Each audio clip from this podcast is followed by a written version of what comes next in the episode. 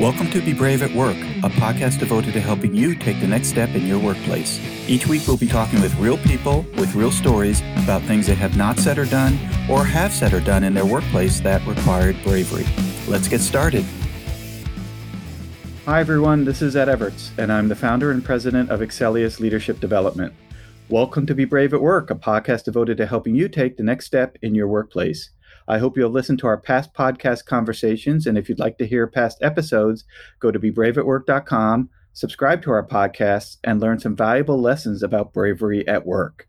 My new book, Drive Your Career Nine High Impact Ways to Take Responsibility for Your Success, is now available in paperback, on Kindle, and in audio at Amazon.com, BarnesandNoble.com, and any online book retailer you prefer.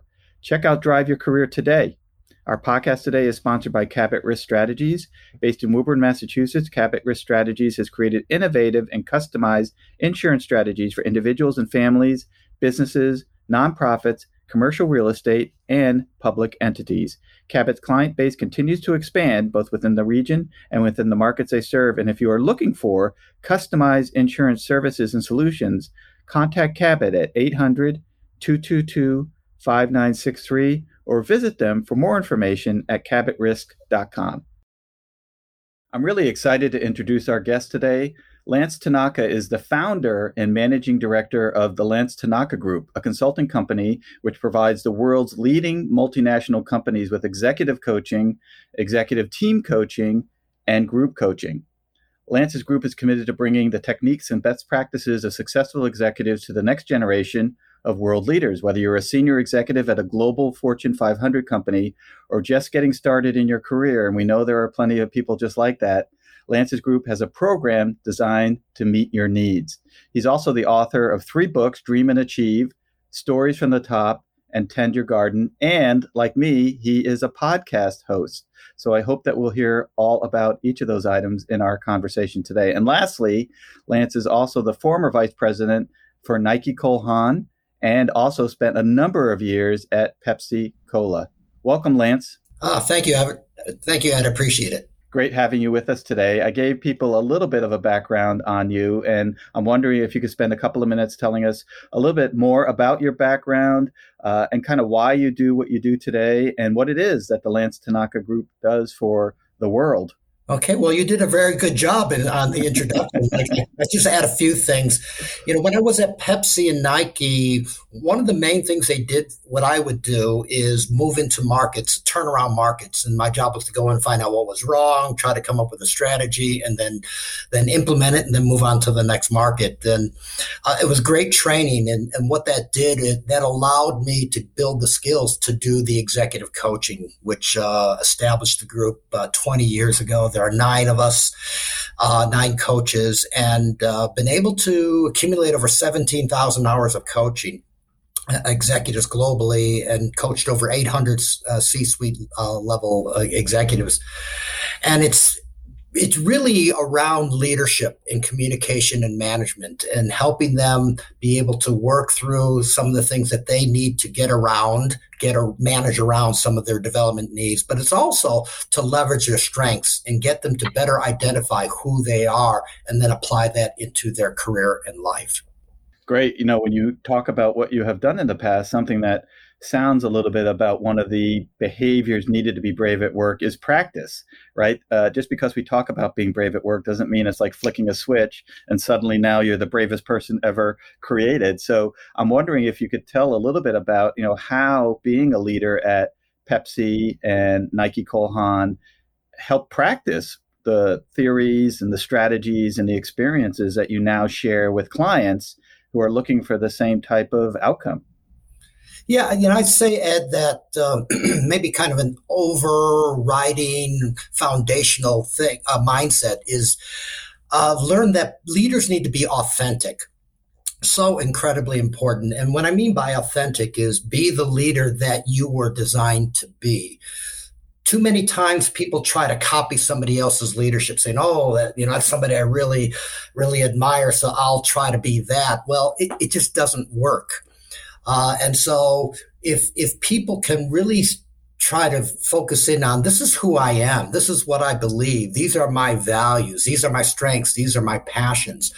Uh, and then uh, build that into their career and to their life. And they will find that people will actually gravitate to them. People gravitate uh, gravitate to those who are authentic. You know, we hear the word authentic or authenticity a lot on our podcast. And I, I wonder if we could just pause for a second and maybe even have you repeat a little bit how you define authenticity because it is at risk of being jargonized, right? Oh, you got to be authentic. You got to be authentic. And people are like, well, I don't know what that means, right? I am authentic. But, you know, in your experiences, you know, what does authenticity mean? Because I do believe that's very important to be brave at work. That if you are experiencing somebody in a way that you don't want to experience them, or they're behaving in a way that you think you can help them, authenticity would help you say something or do something with that person to help them be more effective than they already are. So, how do you define or you know what does an authentic person look like to you? Well, you, uh, to your point about being brave in the workplace, this to me is foundational, being authentic, because authentic means that you are operating the way that you were meant to operate. You're, you're, you're being consistent with your personal values and you are leveraging your passions and your strengths. Um, and the reason why I consider that brave is many organizations actually want you to be something saying, okay, this is the kind of leader we want you to be. Or friends and family say, this is the kind of company we want you to be in. Um, that's hard to uh, to refute that or say no no no no you know I appreciate uh, your input but this is who I want to be this is where I want to go uh, and so it does require I think great bravery because consistently along the way people are going to try to take you away from who you were meant to be. Well, I think what you touch on is highly relevant because I believe culturally, and I'm not a statistician, so I've not studied this personally, but you know, culturally, we are oftentimes more in a fit in type area a culture. You know you need to fit in you want to fit in with others. Hey be more like them so that they'll accept you better as opposed to i don't want to say not fitting in but staying true to who you are and you know looking for ways to bring who you are to the entity versus fitting in. And is that something that you see with many of your clients that they debate the difference between fitting in and abdicating their values and authenticity versus being who they are? I'd say a very high percentage try to be what other people want uh, actually, a small percentage are really focused in or clearly understand this is who I am, this is uh, what I want to be.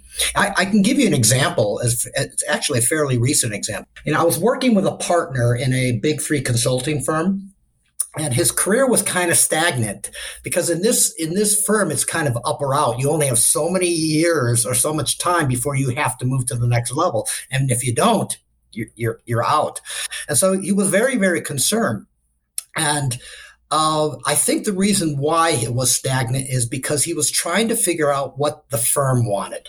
This is what we want you to do. These are the kind of clients we want you to work with. This is the, the area that we'd like you to work in. And so what he did is he needed to start figuring out um, what it was that he wanted because when he was trying to follow what they wanted, uh, yes, maybe it would get him promoted a bit sooner. It's quite possible. However, if you think about it, if he does get promoted to the senior partner position, he'll be maybe in a role in a situation that he doesn't really enjoy or it doesn't really leverage his strengths. Uh, and he's got to do that for another 10, 20, 30 years. To me, that doesn't sound very fulfilling. And to him, it didn't. So what he realized is that uh, he needed to start working on who he was because if he didn't, he would eventually fail because he wouldn't be leveraging his passions and strengths. And so uh, he realized that it would take him a little longer if he started defining, okay, this is the market, this is the area that I want to focus on, this is what I want to be. Uh, but he realized that in the long run, it would actually uh, succeed or even speed things up because every day he get to work on what he would what he loved to do and leveraging his strengths. And in reality, it did take him a bit longer to get there. Maybe, maybe was another six months or one year. Uh, but geez, you know, one year in your career life is nothing. And if, if that means that puts you in a position to be more successful, and he is quite successful. He made senior partner. He's much more energized and he's happy. And so uh, I think that's a great example that uh, people need to understand how to focus in on who they are. Well, you bring up a point that I think is worth repeating, which is this challenge that I think many people experience, if not all people, which is hey, do I say something to my boss that I think they should hear that might be difficult for them to hear? or do I want to not say anything and increase the likelihoods of getting promoted, right? So, I mean, and these might be things you only talk about with your spouse when you get home, saying, "Oh my God, my boss is driving me crazy," but I'm afraid if I say something, I'm going to get moved to the side, and somebody else is going to get put on the front seat than me. And I think these are things people think about, right? These are one of the obstacles we create to being brave in the workplace. And I know this is audible only. You're shaking your head, which means you agree that you know this is something. And so it sounds like you've seen this in your career. Oh, all the time, and uh, it's again, it's not easy, and that's where the bravery comes in, because there's going to be a lot of people, a lot of things that will tell you to kind of move off that direction that you really need to go, and so you really need to be confident. You need to be brave. You need to have that that uh, the attitude is saying, okay, maybe this might hurt in the long, in the short term. Maybe I'll say something to my boss that he won't like. But if I can consistently do this, I'm going to be further, le- better leveraging who I am and I will be more successful. And not only that, I'm going to be happy because I'm going to be doing, you know, the things that I love to do and that I'm good at and that's what we're, we always try to work with people in the in the coaching business is that change your direction or your target from how do I get there as quick as I can to how do I get to where I want to go.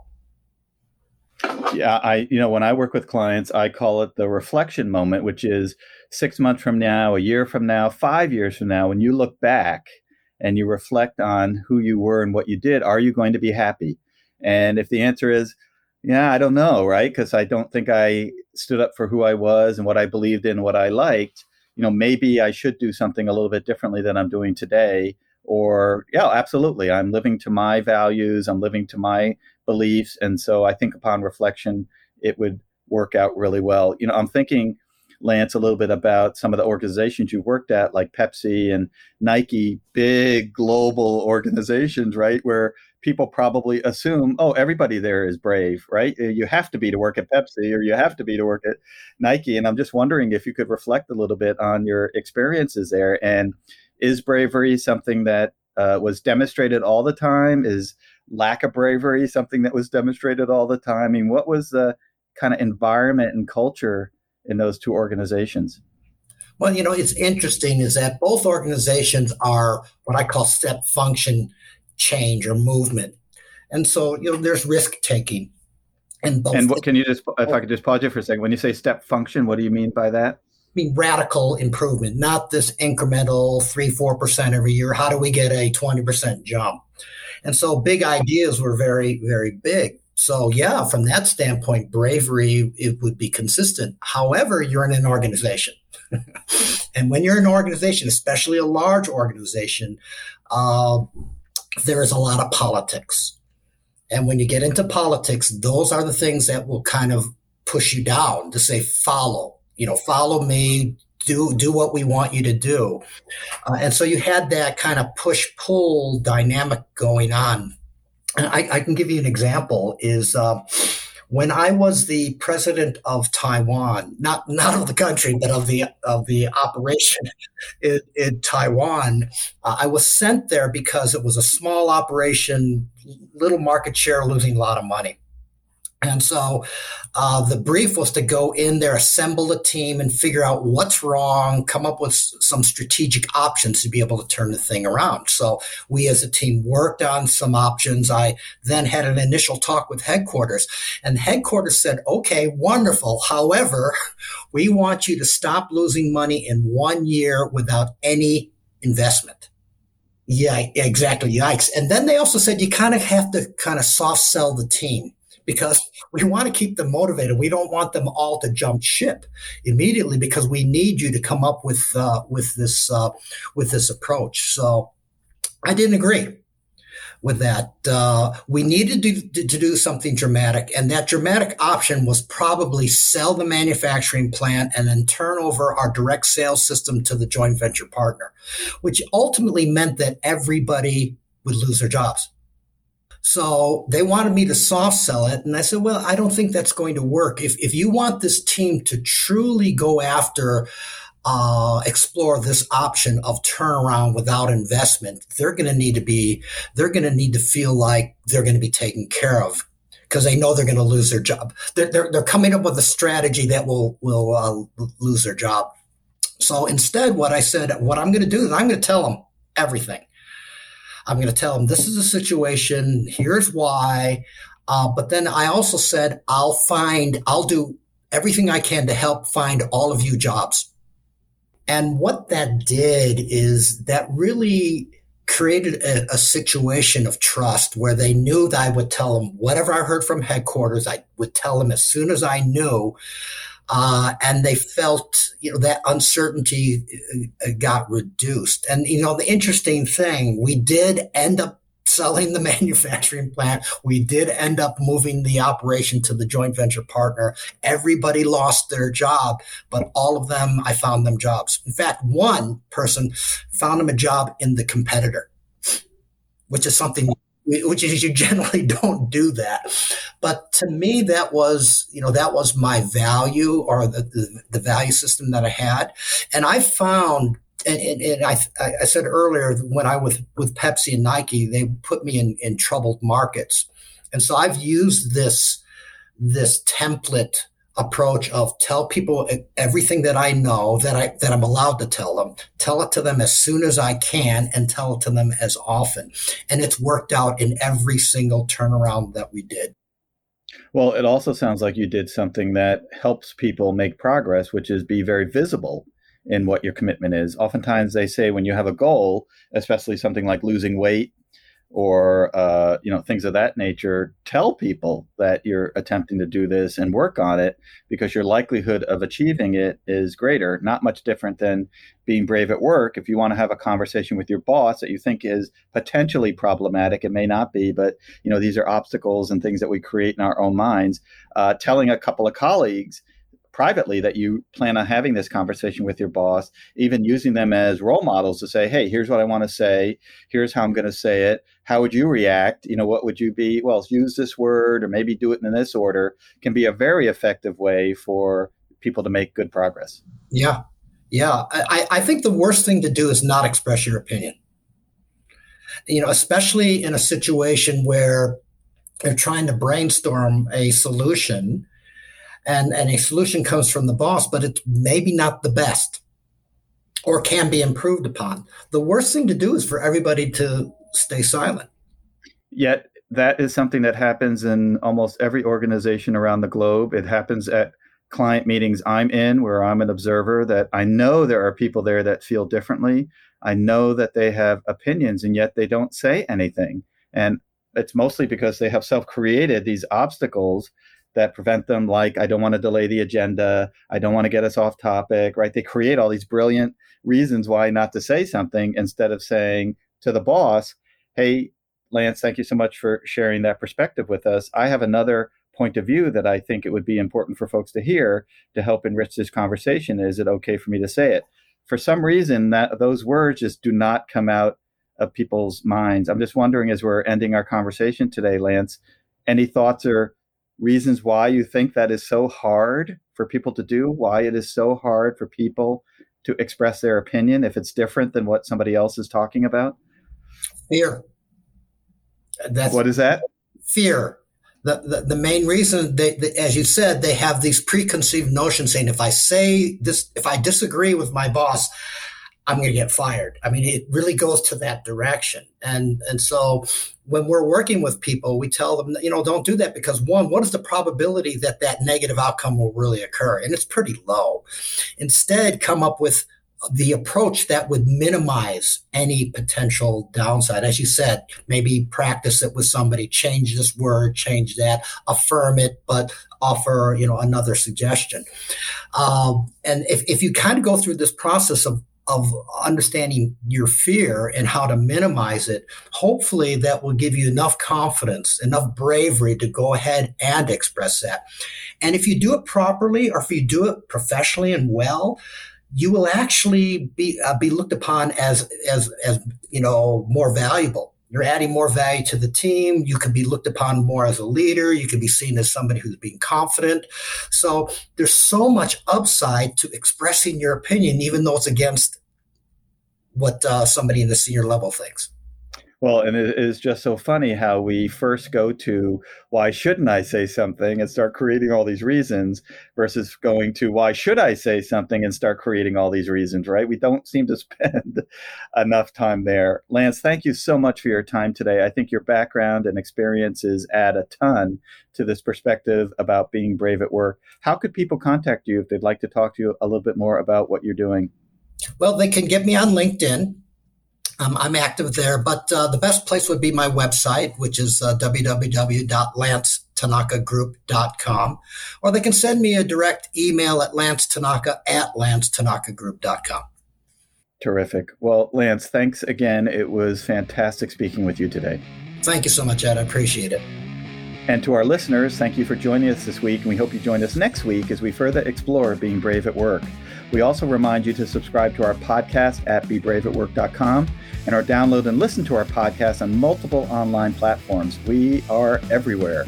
Our podcast today was sponsored by Cabot Risk Strategies, whom you can reach at 800 222 5963 or visit them for more information at cabotrisk.com.